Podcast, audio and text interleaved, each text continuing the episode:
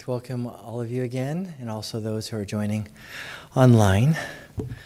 We uh, like to open it up for anybody who has uh, a word of encouragement, something from Scripture that blessed you this week, any answer to prayer, a praise of thanksgiving, uh, anything that you'd like to share to edify the body. Anybody?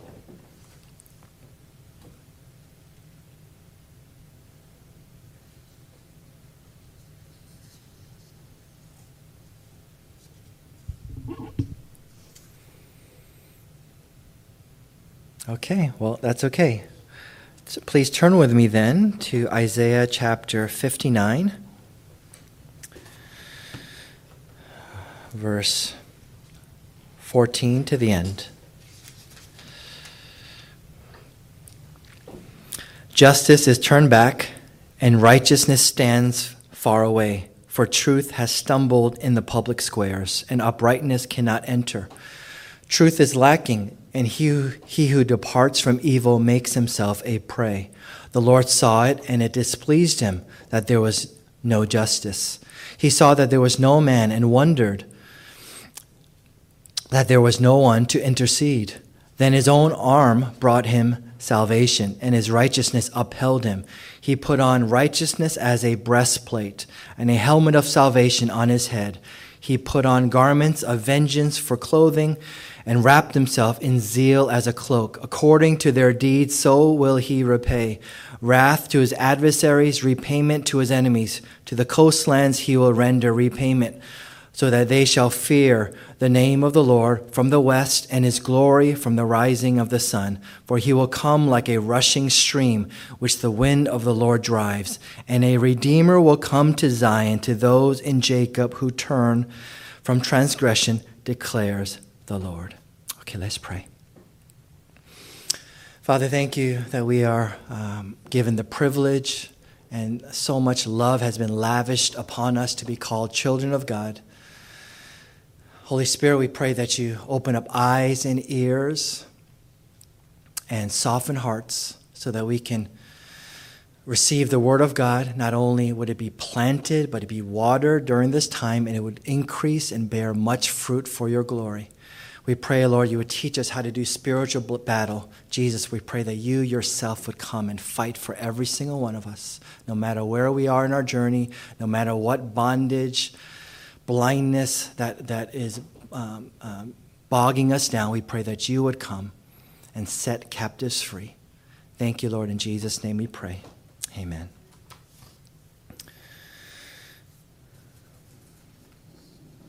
We're going to be talking more about Jehovah Sabaoth, the Lord of heaven's armies. Last week we talked about possible spiritual blindness, uh, blockages uh, um, in our spiritual life, including uh, our own sin that blocks us, and, and even um, Satan and unclean spirits that come against us, that, that bind us and blind us. Um, and so I just want to give a, a worldview for the Christian. And I, I was starting to make my case last week, but uh, I, I want to convince you about the nature of the Christian life and what we face day in and day out. If you were to fill in the blank, the world is blank, what would you say? A word or a phrase? Does anybody have something that they would fill? Evil. Evil, yes, yes you definitely grew up in a Christian home to, to, to answer that way. Yeah, people would answer in a lot of ways. Um, the world is my oyster. The world is a place where I can fulfill my dreams. Uh, I have all these bucket lists I need to, um, to, to fulfill, to be satisfied. I need to find my purpose, my, my lane in this world. There's, there's all kinds of answers, but, but I like that answer from Daniel the world is evil. And why is he evil? And it's very obvious if you just pay attention to the scripture. Um, I feel like I am very discerning about many things when it comes to this world because I believe one thing uh, that Satan is the ruler of this world, this world system. Many Christians actually don't believe that, and so they get deceived. They think, wow, this, this, this school is great, this professor is great, this job is great, and, and I have so much to learn, and, And parents send off their kids to college, and then four years later, they, they've lost their faith, and, and, and parents wonder, how did this happen? It's by design. From, from day one, Satan is after the children. He's been brainwashing the children, and then he, he, he puts them in a snare and he takes hold of them in college, many of them, uh, unfortunately, uh, for all eternity. Satan is the ruler of, of this world. Don't take my word for it. Let's, let's look at two apostles first. Second Corinthians chapter 4, verse 3. And even if our gospel is veiled, it is veiled to those who are perishing. In their case, the God of this world has blinded the minds of the unbelievers to keep them from seeing the light of the gospel of the glory of Christ, who is the image of God. And this is the state of anybody who does not know Jesus. Somebody who thinks Jesus is just a religious leader, he is just a um, equal with Buddha, with Muhammad. He's just a, an enlightened figure of history, uh, nothing special. He had his portion of wisdom and truth, other people have their truth. Anybody who thinks this way about Jesus, they are utterly blind. We have nothing to learn from such people. Absolutely nothing. In terms of spiritually, we have nothing to learn. And if they start teaching you things, likely if you start lis- listening to them, uh, you might get deceived, even spiritually. Uh, and, and so the, the question I want to ask uh, all of us today is, is is it only the unbeliever who can be blinded by Satan? Or can even believers be blinded in certain areas? I think the answer will become clear by the end. So, Apostle Paul says clearly Satan, the God of this world, has blinded the minds of the unbelievers, which is the majority of this world. Majority of this world is spiritually blind. They look at Jesus and he is a nobody to them. He is somebody that just comes out in a curse word. You don't even believe him, but in times when you're angry, you will call upon his name. Uh, and that shows the, the spiritual dimension of this world. Not just Apostle Paul, even Apostle John says the same thing in 1 John 5, verse 19. He says, We know that we are from God, and the whole world lies in the power of the evil one. That means all of the media, social media, the news, um, technology, universities, everything is under the power of the evil one. Am I saying that everything is evil? No. It's just influenced by the evil one. And so, technology, if you think about it, is neutral. You can use it to preach the gospel. Like we will have this on YouTube. So somebody in another country, Kenya, can listen to this message, possibly be saved. So technology is neutral in that sense. God can use it, and I think He will use it in the end to save many people. So maybe we can't go to certain countries because the, uh, it, we are banned from, from entering, or we have no way of entering that country. But through internet, through uh, through YouTube, we have avenues into places that before the internet was available, we just had no. Uh, we had no way of reaching the Middle East in certain countries. We had no way of going to North Korea, but now, uh, through the internet, there's a possibility of, of, of the gospel being preached to the ends of this earth. And I think God will use it in that way. At the same time, Satan has a huge sway over all the institutions of this world. He is in charge of the systems of this world. And the goal of these systems is to deceive all of us. Even, even the believer could be deceived for a season and lose our way. And if we end our life in that way, maybe Satan will have won the victory over that person and snatched that person uh, from possible salvation. Apostle Paul said this about this world. Apostle John said this about this world. You might say, well, that's just them. What about God Himself? What does God Himself say about this world? Jesus gives an answer in John 12 31. Now is the judgment of this world. Now will the ruler of this world be cast out. So, without a shadow of a doubt, Jesus makes it clear who is in charge of this world. Of course, God is sovereign. Of course, God has allowed certain things, like in, in, in Job's life.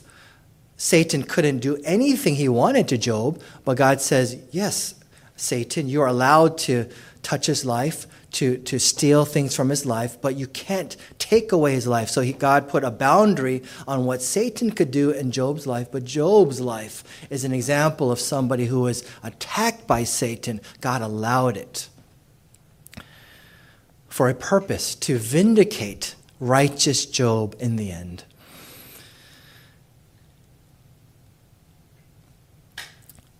So God is sovereign. But Satan is the ruler of the world's systems, and he will use it to deceive and to blind as many people as he can.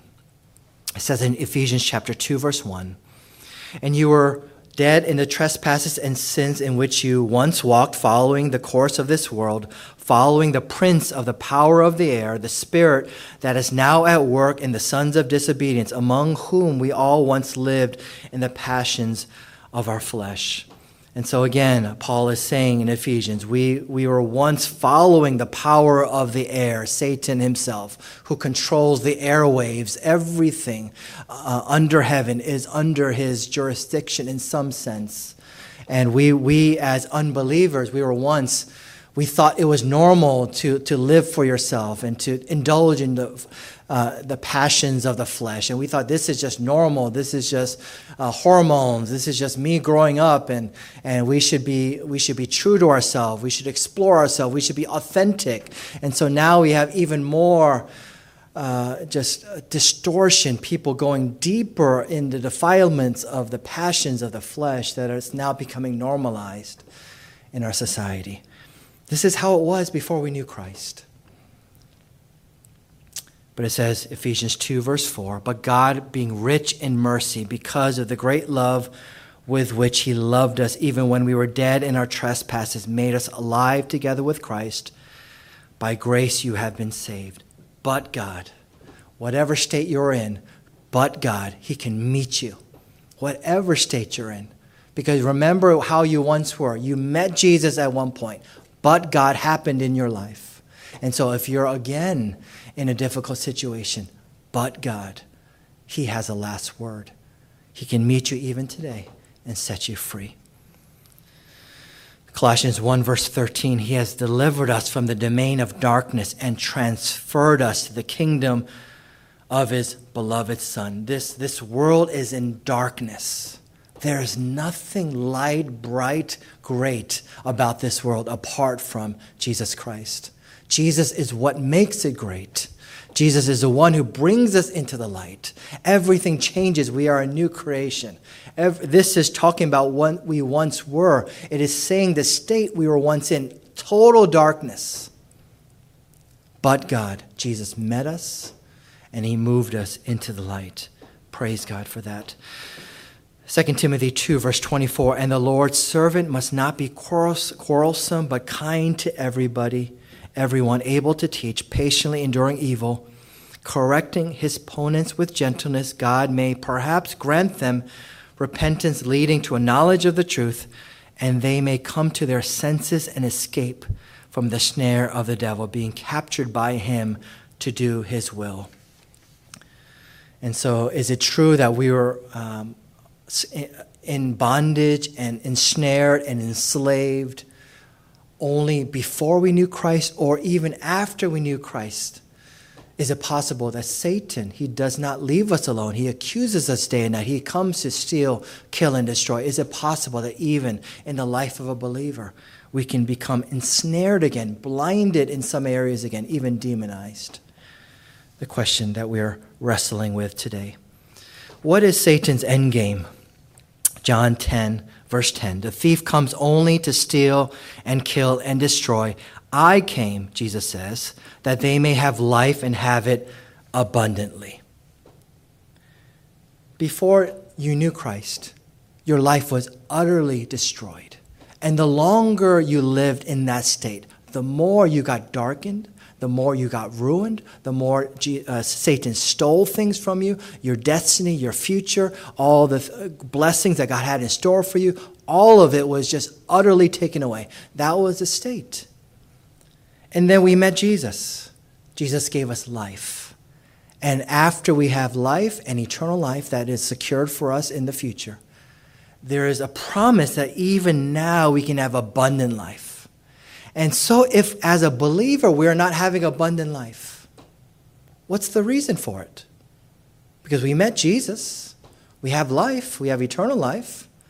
What happened to us that the abundant life that we read about in Scripture, that Jesus Himself promised us, if we're not experiencing it on a daily basis, what's the reason? The reason is the thief is not leaving us alone. He's still coming to steal, kill, and destroy. He might not be able to take away your soul 100%. He might not be able to take you out of heaven, uh, although he's trying. But at the very least, what he's doing is trying to steal away the abundant life that is promised in Christ Jesus. And that gets into, I think, the answer. Could it be that even as believers, we can be demonized, attacked by, our, by this thief who's stealing things from us, who is um, killing things in us, whose goal is to destroy us. And if we let go of Jesus, we will, he will have succeeded in finally destroying us and leading us to hell. That is Satan's goal. God's goal is life Eternal life, yes, but even in this life, abundant life. If it's not happening, it's because the thief, the Satan, has come to attack. Satan is highly, highly organized. God is a God of order. Satan is a counterfeit. He was an angel of light. He was perhaps, I think he was the highest ranking archangel. And so, if God is organized, Satan, before he fell, saw everything that God did. And he, he stole all of it. And so, when he fell, he, he, he adopted all of the things that he saw. He counterfeit, created a counterfeit version of it. And if God is highly organized with archangels and angels and four living creatures and humanity, and everything is just so ordered Satan also in his attack against us and, and, uh, the, and exerting power over this world, Satan is highly organized. Ephesians 1 speaks of rulers or principalities, speaks of authorities, speaks of um, dominion and power. The ruler and authority like this could be angelic beings, but I think in context, I think God is making, uh, Paul is making the point that he's speaking about demonic powers. And we'll see that clearly, not in Ephesians 1, but by the time we get to Ephesians 6. But just, just keep that in mind. So, ruler and principality is the top dog in Satan's army. This is, uh, I think, equivalent to a four star general in Satan's army, a principality, somebody who's in charge of a of, of all of the armies over a country or a large uh, plot of land.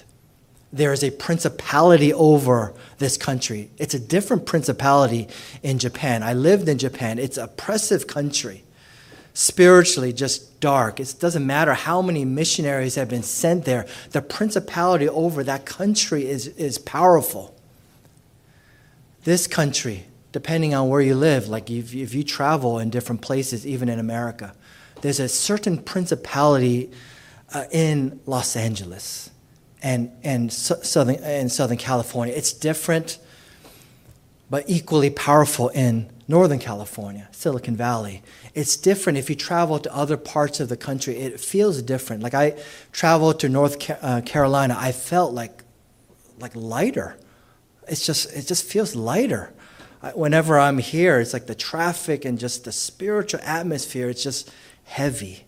It, it, the battle here feels very fierce because what happens in California is being exported across uh, all over the world. So if Satan wants to topple America, wants to influence the world in a negative way, he will, he will take control of Hollywood. He will take control of Silicon Valley. That's how he exerts power over this world.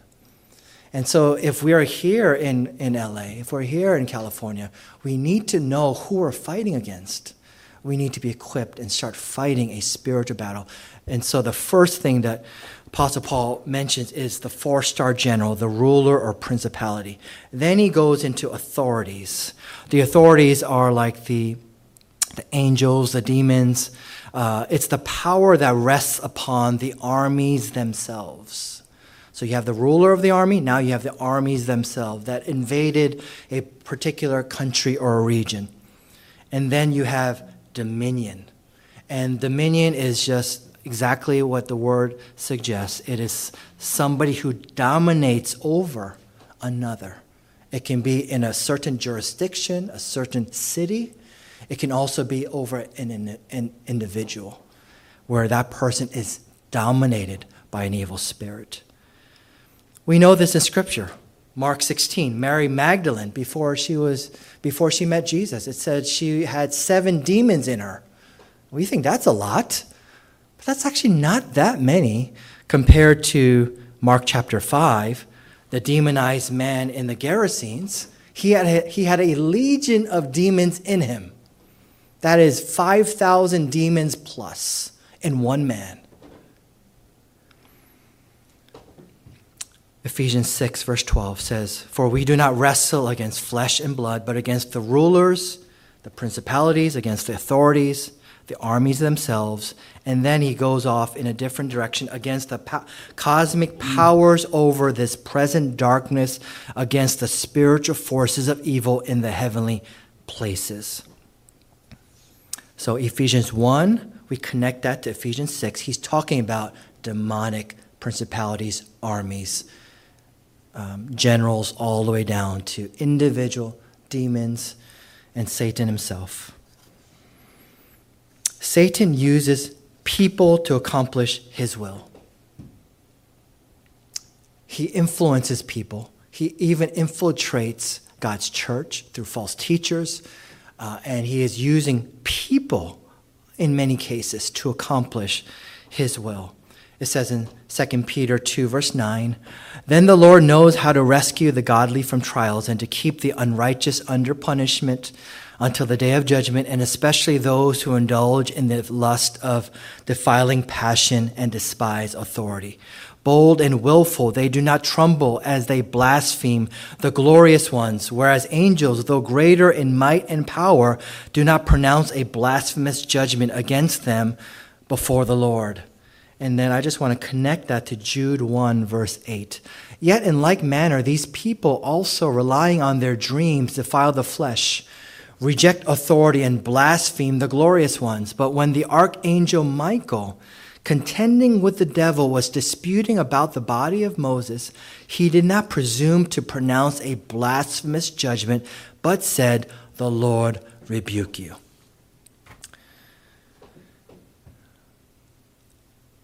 These false teachers are very presumptuous with their mouth.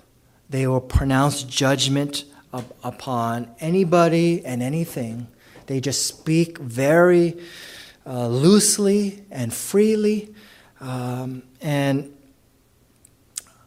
the archangel Michael, when he's talking to Satan himself, like who's right? In that debate, who's right? The archangel is right. But because of uh, some spiritual principle, he doesn't engage Satan in this debate about Moses' body. Because if you have certain conversations with people, you know it's a losing battle, right? Like you already know that other person is not going to be convinced by your argument, but they, you get pulled into that argument. And what happens when you get pulled into an argument, you cannot win because that person is not changing their mind. You are not changing your mind. You engage in that kind of a conversation. What happens is that your emotions get stirred. You get angry. And, And maybe you won the argument on certain bullet points, but if you get darkened because you got angry, did you win? Or did you become closer to Satan? And so the archangel Michael knows Satan is never going to repent. So it's a, it's a futile argument about Moses' body, although the archangel knows where Moses is and where his body lays. But these false teachers, they just blaspheme other people. They judge other people. They are so loose with their judgments. And even against these glorious ones, which are demons and Satan, look at, we, we should take our cue from the archangel Michael. We should not engage them. Instead, we should silence them. We should bind them. We should rebuke them. We should cast them out. We don't debate and find out about them and, and like ChatGPT, like Satan, like, what are you feeling today? No, we don't, we don't engage in that kind of a, a debate with evil. No, we just, we just recognize they're evil. They're not gonna be, they're not gonna be convinced by your argument. And we just bind, rebuke, we cast them out.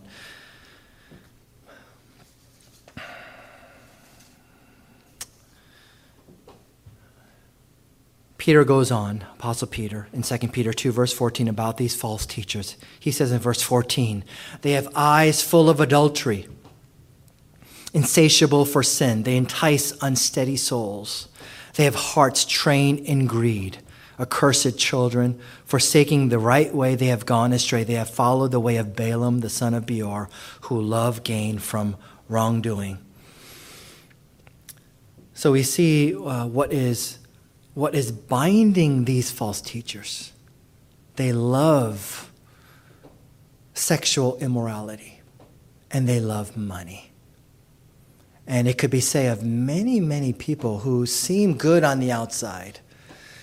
If you, see, if you see how they act at home, if you saw them when they are alone, and what really drives that preacher teacher, could it be that they are saying a lot of the right things, but inwardly, they love sexual immorality, they love money. And then Peter says in verse 18, For speaking loud boasts of folly, they entice by sensual passions of the flesh those who are barely escaping from those who live in error. They promise them freedom, but they themselves are slaves of, of corruption. For whatever overcomes a person, to that he is enslaved. And I think that is an important verse that I read. Whatever overcomes you, that enslaves you. And so, even as a believer, are there areas in which we are not quite free yet? That there's areas of, oh, I did it again.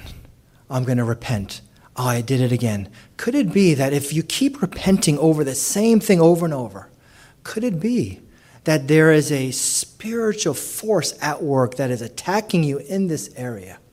to keep you bound because no matter how much bible you listen to no matter how many time and years you go to church this area is not you're not overcoming it and if you're not overcoming it then to that you are enslaved. And if can, should it be say, said of a Christian that we have any area of our life that is still in bondage? I think in many cases we still have areas that are still bound, that we're still bound in certain areas. And that doesn't say we're, we're demon possessed. That doesn't mean that we don't know Jesus. That just means in this percent of you, like 10% of your personality in this one area, the truth has not set you free. And there's an area where you're still bound. And, and, and in the case of these false teachers, they're 100% bound. They're just acting. They're just hypocrites. They don't, they don't care about freedom. They preach about freedom, but they themselves are bound and they don't have any intention of, of, of being free because they love their sin. They, they, they're, they're false.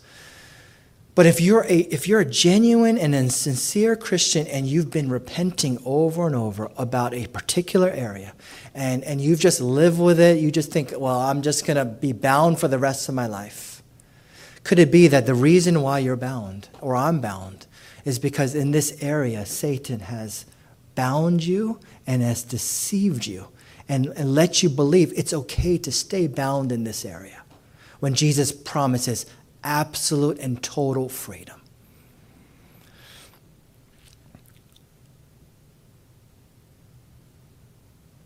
So these false teachers, they talk the talk, but they can't walk the walk. As much as we can, we want to be a people who Jesus sets free. And we talk the talk and we walk the walk. And the longer you know him, the more free you are, the more changed you are, the more fruit that is born in your life and mine. 2 Peter 2, verse 20. For if, after they have escaped the defilements of the world through the knowledge of our Lord and Savior Jesus Christ, they are again entangled in them and overcome, the last state has become worse for them than the first. For it would have been better for them never to have known the way of righteousness than, after knowing it, to turn back from the holy commandment delivered to them. And here is the spiritual principle that all believers need to heed and take in. When you met Jesus, at that moment, you were free. And if you held on to Jesus from that moment, you never let go of Jesus, and you, and you called upon the name of Jesus every time you were tempted, every time you were under attack, if you did that consistently, then you would go from lighter lighter, brighter, brighter, freer, freer, eyes that can see better and better. That would be our testimony. But because of a lot of bad theology, uh, we, we, we talk about Jesus a lot in the beginning, or we tack on Jesus at the end of a sermon.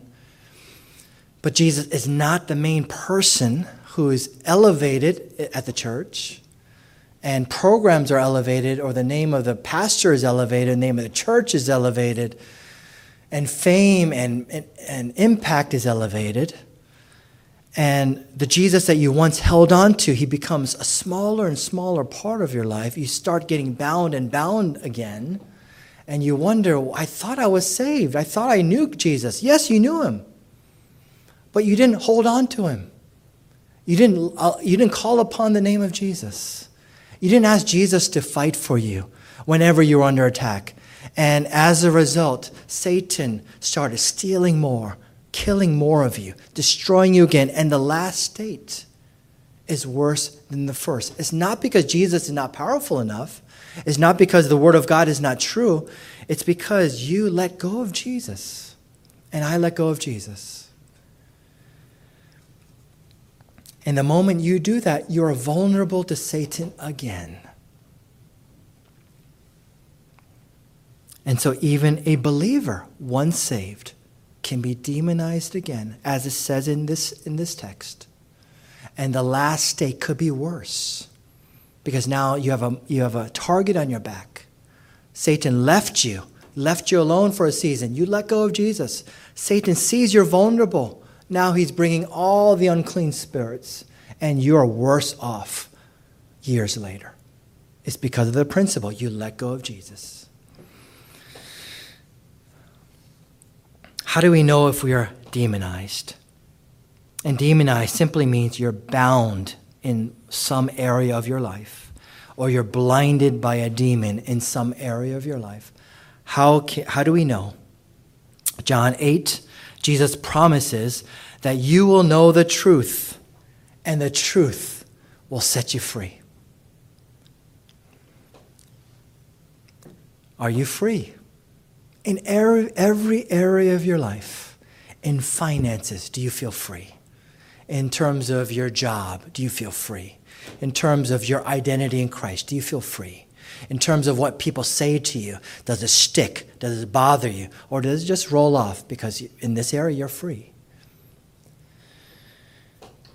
If we're not free totally, then why not? When Jesus says, I will never leave nor forsake you, Do you live in the freedom that this is true? I believe it. It's a daily reality for me. I know I'm not abandoned.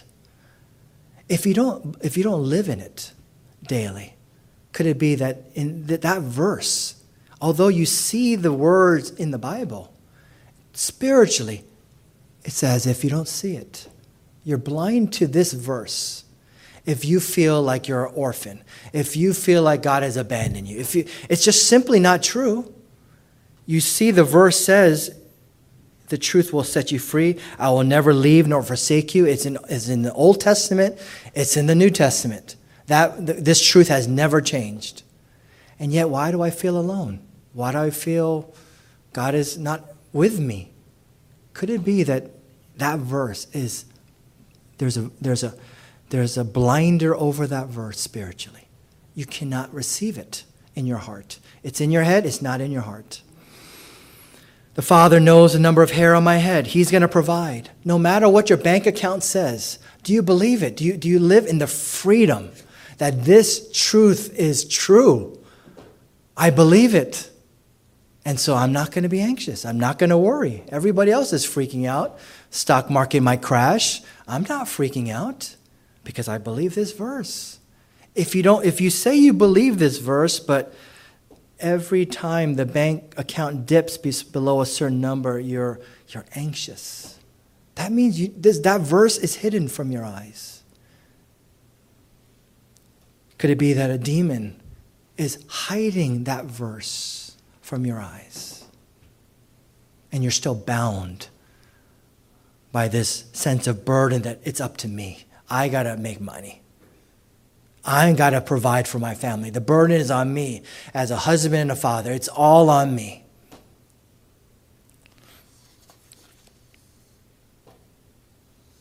Could it be that we're believing a lie?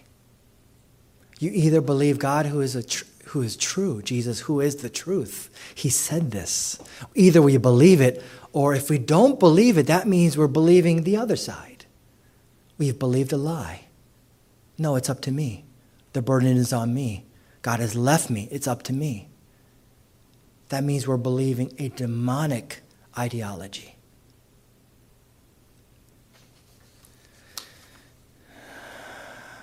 John chapter 8, verse 44. This is a crowd consisting of scribes and Pharisees and Jews. And Jesus is engaging them, he says in verse 39 of John chapter 8. They answered him, Abraham is our father. Jesus said to them, If you were Abraham's children, you would be doing the works Abraham did. But now you seek to kill me, a man who has told you the truth that I heard from God. This is not what Abraham did. You are doing the works your father did. And then he goes on in verse 44 You are of your father, the devil and your will is to do your father's desires. He was a murderer from the beginning and does not stand in the truth because there is no truth in him. When he lies, he speaks out of his own character, for he is a liar and the father of lies. But because I tell the truth, you do not believe me? These are the religious leaders of Jesus' day, the respected people in society and they're the very ones who crucified Jesus on a cross. If anyone should have recognized the Messiah because they knew the Old Testament backward and forwards, if anyone should have recognized Jesus for who he is, it should have been the scribes and the Pharisees. But why couldn't they see it? Why couldn't they see him? They were blinded by Satan himself. Jesus says it. They were reading Scripture, but the true meaning of Scripture, the fulfillment of Scripture, is standing in front of them. Why can't they see him? It's because the demon, the devil himself, was their father. They were still in bondage and darkness. The truth sets us free.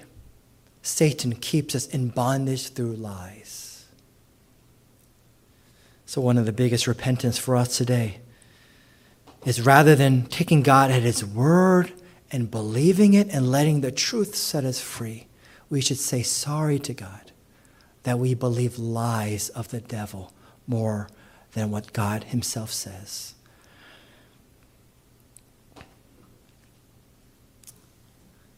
And I just want to end with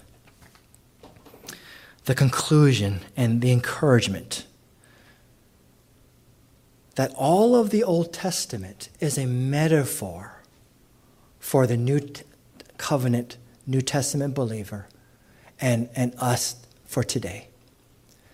In the Old Testament, you had Moses and Joshua, and they have armies, and they're attacking armies, and they are victorious over these armies. Why? Is it because they're such great military strategists? Is that why they're victorious? Or is it the fact that the Lord is with them? And the Lord goes before them. That's why the, the victory is guaranteed.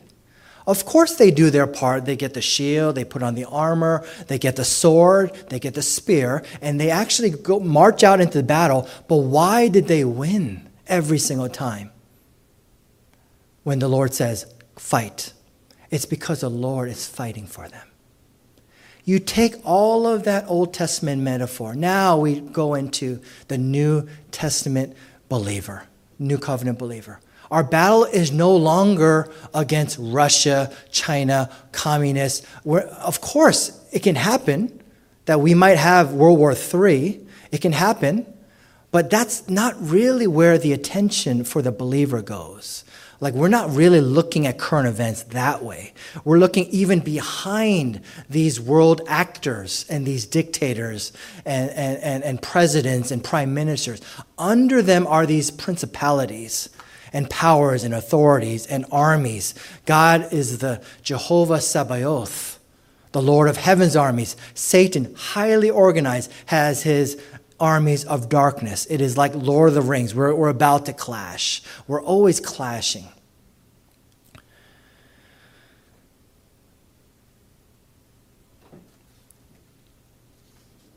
And that means for the believer, our battle is not flesh and blood. We're not angry at certain world figures and what they're doing to us.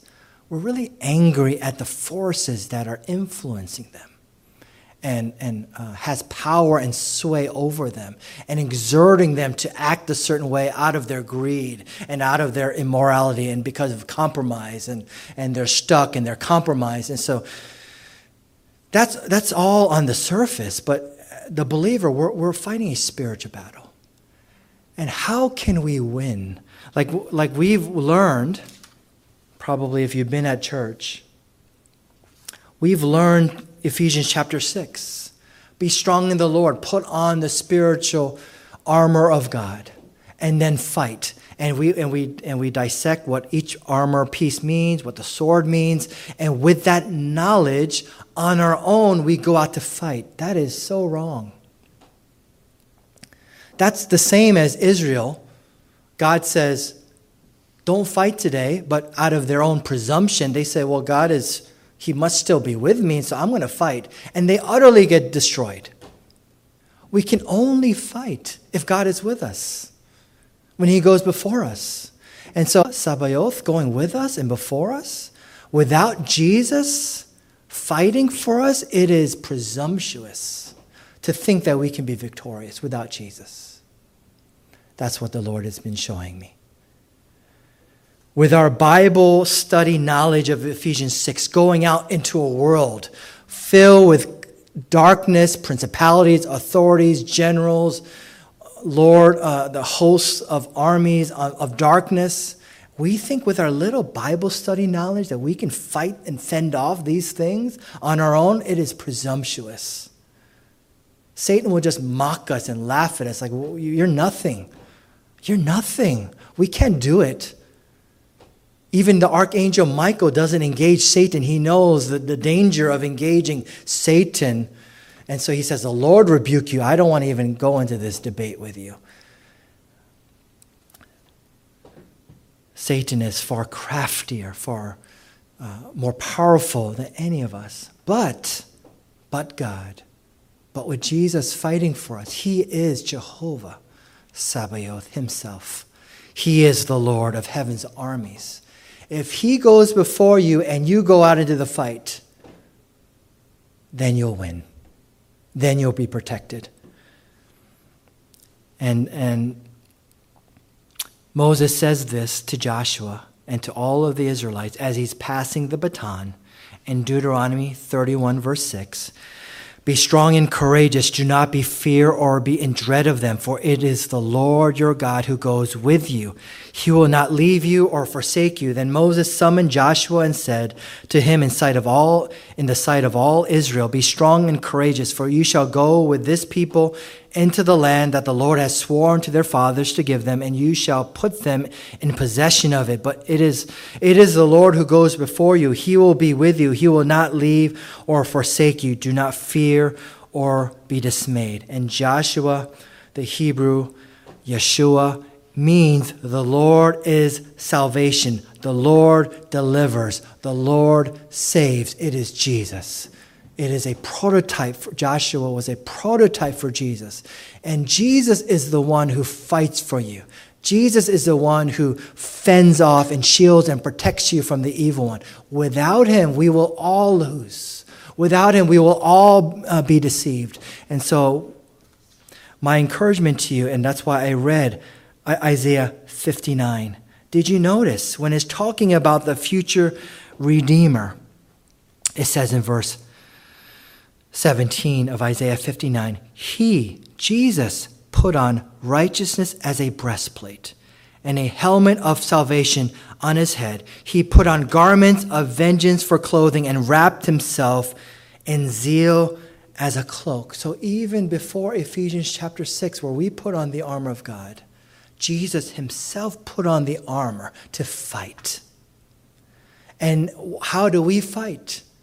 By being in Christ, by staying close to Jesus, by calling upon the name of Jesus every time you're tempted and attacked. That is the, that is the guarantee that you and I will be victorious over the ruler of this world, whose main goal is to steal, kill, destroy, and to drag you and me to hell, if he can.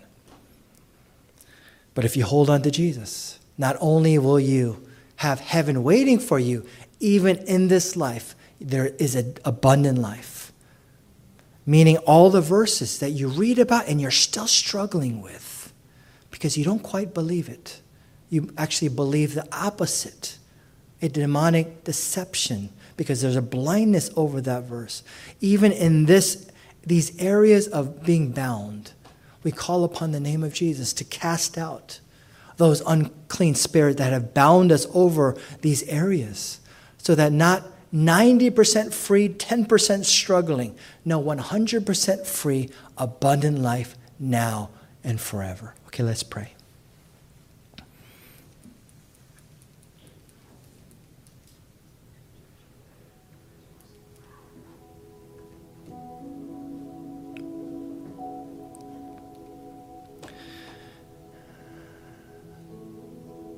Father, forgive us.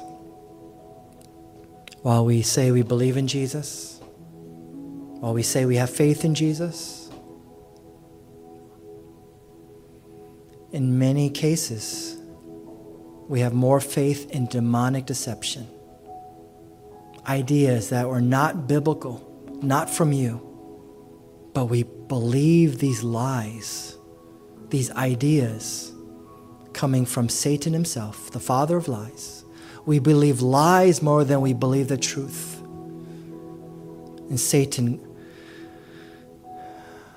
claims more and more of us so that over time we become bound again, entrapped again, ensnared again, enslaved again. Thank you for teaching us a spiritual principle that Jesus, you are Jehovah Sabaoth. You are the Lord of heaven's armies. On our own, we are utterly, utterly weak and unable to, to fend off Satan.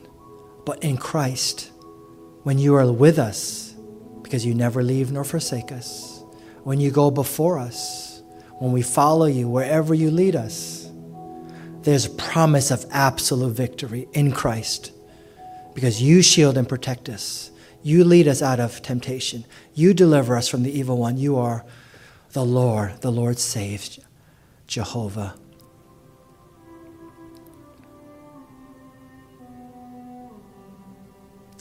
We come in the power and authority of Jesus Christ that you've granted to your church. We bind and rebuke any unclean spirit, any demon that has bound an area of our life, that has blinded us to certain truth that we see in Scripture, that we've read about but cannot live out. We identify you now. We bind and rebuke all of you and cast you into the abyss in Jesus' name. All sexual immorality, we bind and rebuke the spirits behind it. All spirits of pharmakia and drugs, we bind and rebuke you. All spirits of greed and the love of money, we bind and rebuke you. We cast all of you unclean spirits into the abyss in Jesus' name. We bind and rebuke the spirit of rebellion and judgment and blasphemy. We bind and rebuke you, cast you into the abyss in Jesus' name. Jesus, you are the truth, and the truth sets us free. Jesus, you are the only one who can set us free. As we wrap up this service, Holy Spirit, we pray that you identify more areas in which each of us may still be bound. We want to identify the possibility that there's an unclean spirit behind that bondage that's still blinding us in our eyes, our ears, our mouth, our heart, our thinking, our perspective. Holy Spirit, we pray that you help identify that we may come in the power and authority of Jesus Christ, wield the sword of the Spirit, and cast these spirits into the abyss in Jesus' name. We pray, Lord Jesus, as we close out this service and we remember your body that was broken and your blood that was shed. This is the moment when Satan realized that he lost, when there was a train of captives. Satan knew uh, that the war is over and he's been released for a short while to wreak havoc on the church and to deceive as many as he can. But Lord, uh, we, we declare the final victory in Jesus. So we thank you that that victory is ours in Christ by us putting our faith in Jesus in this time. You thank you for the body that was broken and the blood that was shed. We pray that you meet us and deliver us, set us free before we leave this place. Thank you, Lord. Be with us in our time of prayer. In Jesus' name, amen. And after you've spent some time praying on your own, if, uh, if the Lord allows you and you'd like to partake with us, the Lord's Supper will be here waiting for you.